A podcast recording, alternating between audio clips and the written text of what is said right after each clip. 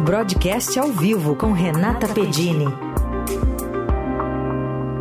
Oi, Rê, bom dia. Bom dia, Heisen. Bom dia também, ouvintes. Hoje você começa aqui trazendo para a gente o impacto da guerra nas cotações do petróleo. Vamos falar também de juros nos Estados Unidos e por aqui. Começando com o petróleo, então, o que, que você nos diz? Bastante assunto hoje, Heisen. É, começando com o petróleo, está volátil desde o início da guerra. Ontem, o tipo Brent, que é uma referência para os mercados, como o brasileiro, né, referência em Londres, subiu fechando a 91 dólares e 50 centavos. Isso por causa das preocupações com o conflito, né? Houve uma violência, violência maior ontem eh, e o mercado reagiu. Hoje a cotação cai um pouquinho, num alívio que está ligado à Venezuela, mas pode ser um alívio pontual. O que, que aconteceu de ontem para hoje? Os Estados Unidos suspenderam uma sanção ao país. É uma licença de seis meses que autoriza de forma temporária as negociações com o setor de petróleo e gás da Venezuela. Então, isso dá algum fôlego para o setor. Mas é, não está garantido, né? E de qualquer maneira, se a gente for olhar para a cotação, desde o início da guerra até ontem, houve uma alta de quase 8,5% no preço do petróleo, uma alta forte. Vamos lembrar aqui que, segundo os economistas consultados pelo broadcast, o petróleo precisaria subir 15% acima de 100 dólares para que tivéssemos um reajuste de preços por aqui. A gente está caminhando para, né? Ainda falta muito para os 15%, mas é um ponto muito importante de atenção no radar dos economistas e do mercado financeiro.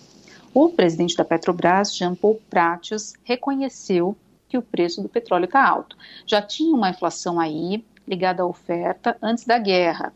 Agora, o efeito da guerra existe. Pratos considerou que é, considera é, ele disse que é considerado um espasmo, né, característico e que dura pouco. É claro que quando você tem um conflito tem um efeito imediato. A questão é se se isso se espalhar. Aí, nas palavras dele, seria uma tempestade perfeita. Lembrando aqui para o nosso ouvinte, o ponto de atenção é o Irã, onde há produção de petróleo, entre outros produtores. Segundo Pratos, não há indícios de que eles devam se envolver por enquanto nessa guerra. Então, enquanto não houver o indício de um alastramento para o Irã, para o Egito, outros países produtores, a gente consegue é, ter alguma, alguma tranquilidade por aqui em relação a reajuste. Muito bem. Bom, ontem o presidente americano esteve lá na região, lá em Israel, né? acabou não tendo aquela reunião que pretendia com líderes árabes, mas uh, anunciou um pacote de ajuda imenso, né? Uh, como é que o uh, Congresso, principalmente, vai ver isso, considerando que tem muitos gastos aí, o país está endividado? É um problemão esse aí, né? Ontem ele acabou mexendo com o mercado ao falar disso.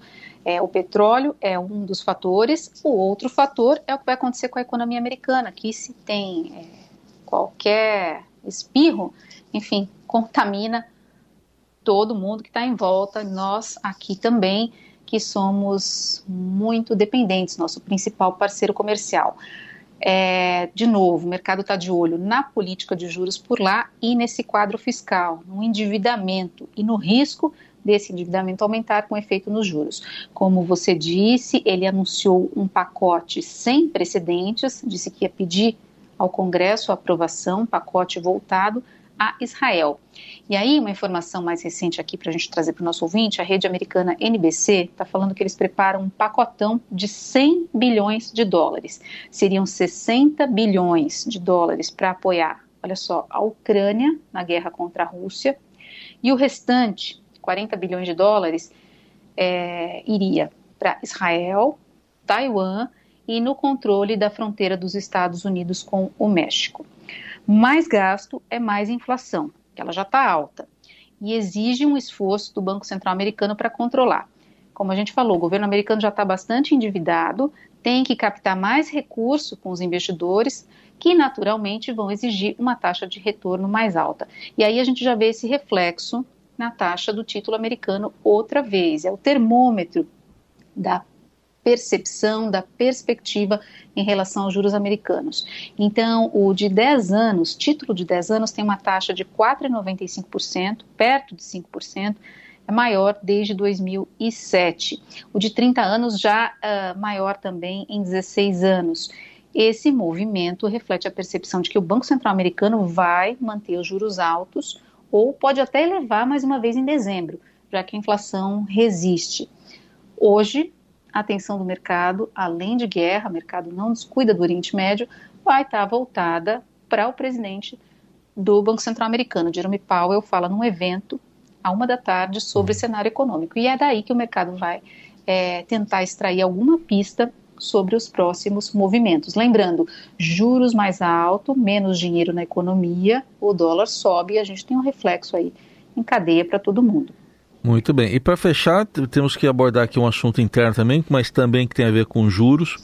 O presidente do Banco Central, Roberto Campos Neto, esclareceu uma fala dele, acho que foi em Marrakech, né?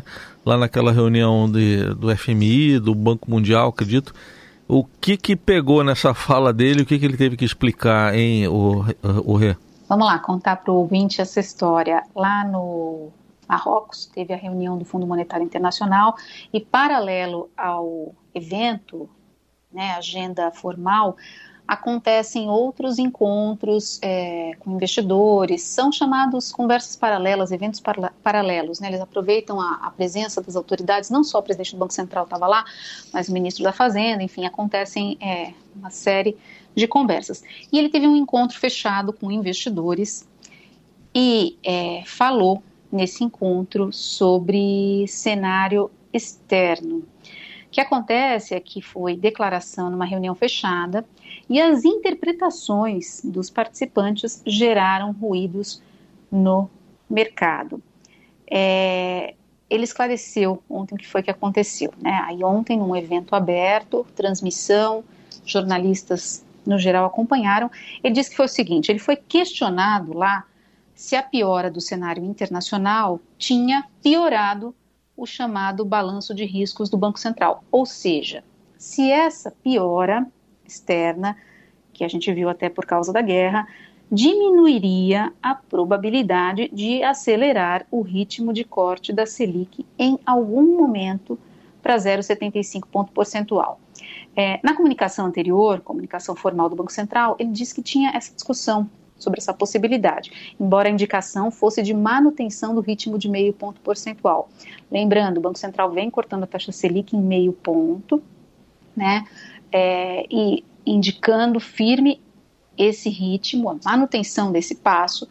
Só que é claro que uma inflação mais comportada eh, gera a, a, possibilidade de que ele acelere em algum momento. O mercado até trabalhava com algumas chances disso acontecer. Aí o cenário internacional piorou, ele foi questionado, falou ali fechado, só que o pessoal interpretou o seguinte, que haveria uma probabilidade maior dele desacelerar para 0,25 do que ele acelerar. E foi é, então daí o esclarecimento. Ele disse que é claro que se você tem é, um evento como esse, cenário externo, um risco, você muda a distribuição dessas probabilidades. Eu sei que é um pouco complicado aqui para a gente explicar, ainda mais para o ouvinte, né? Está tá envolvido, às vezes tem gente no trânsito, mas vamos lá.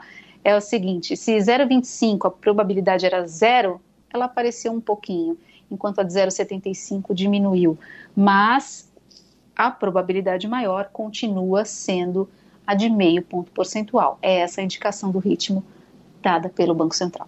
Muito bem, Renata Pedini sempre explicando a economia aqui na Eldorado. Quinta-feira que vem ela volta e se a guerra é, exigir, talvez você volte antes, mas até Estamos quinta... às ordens, a gente espera que o conflito é tenha fim, né? É isso aí. Nosso desejo, Vamos mas estamos torcer. às ordens aqui. Vamos aqui. torcer. Obrigado. Bom fim de semana, Rê.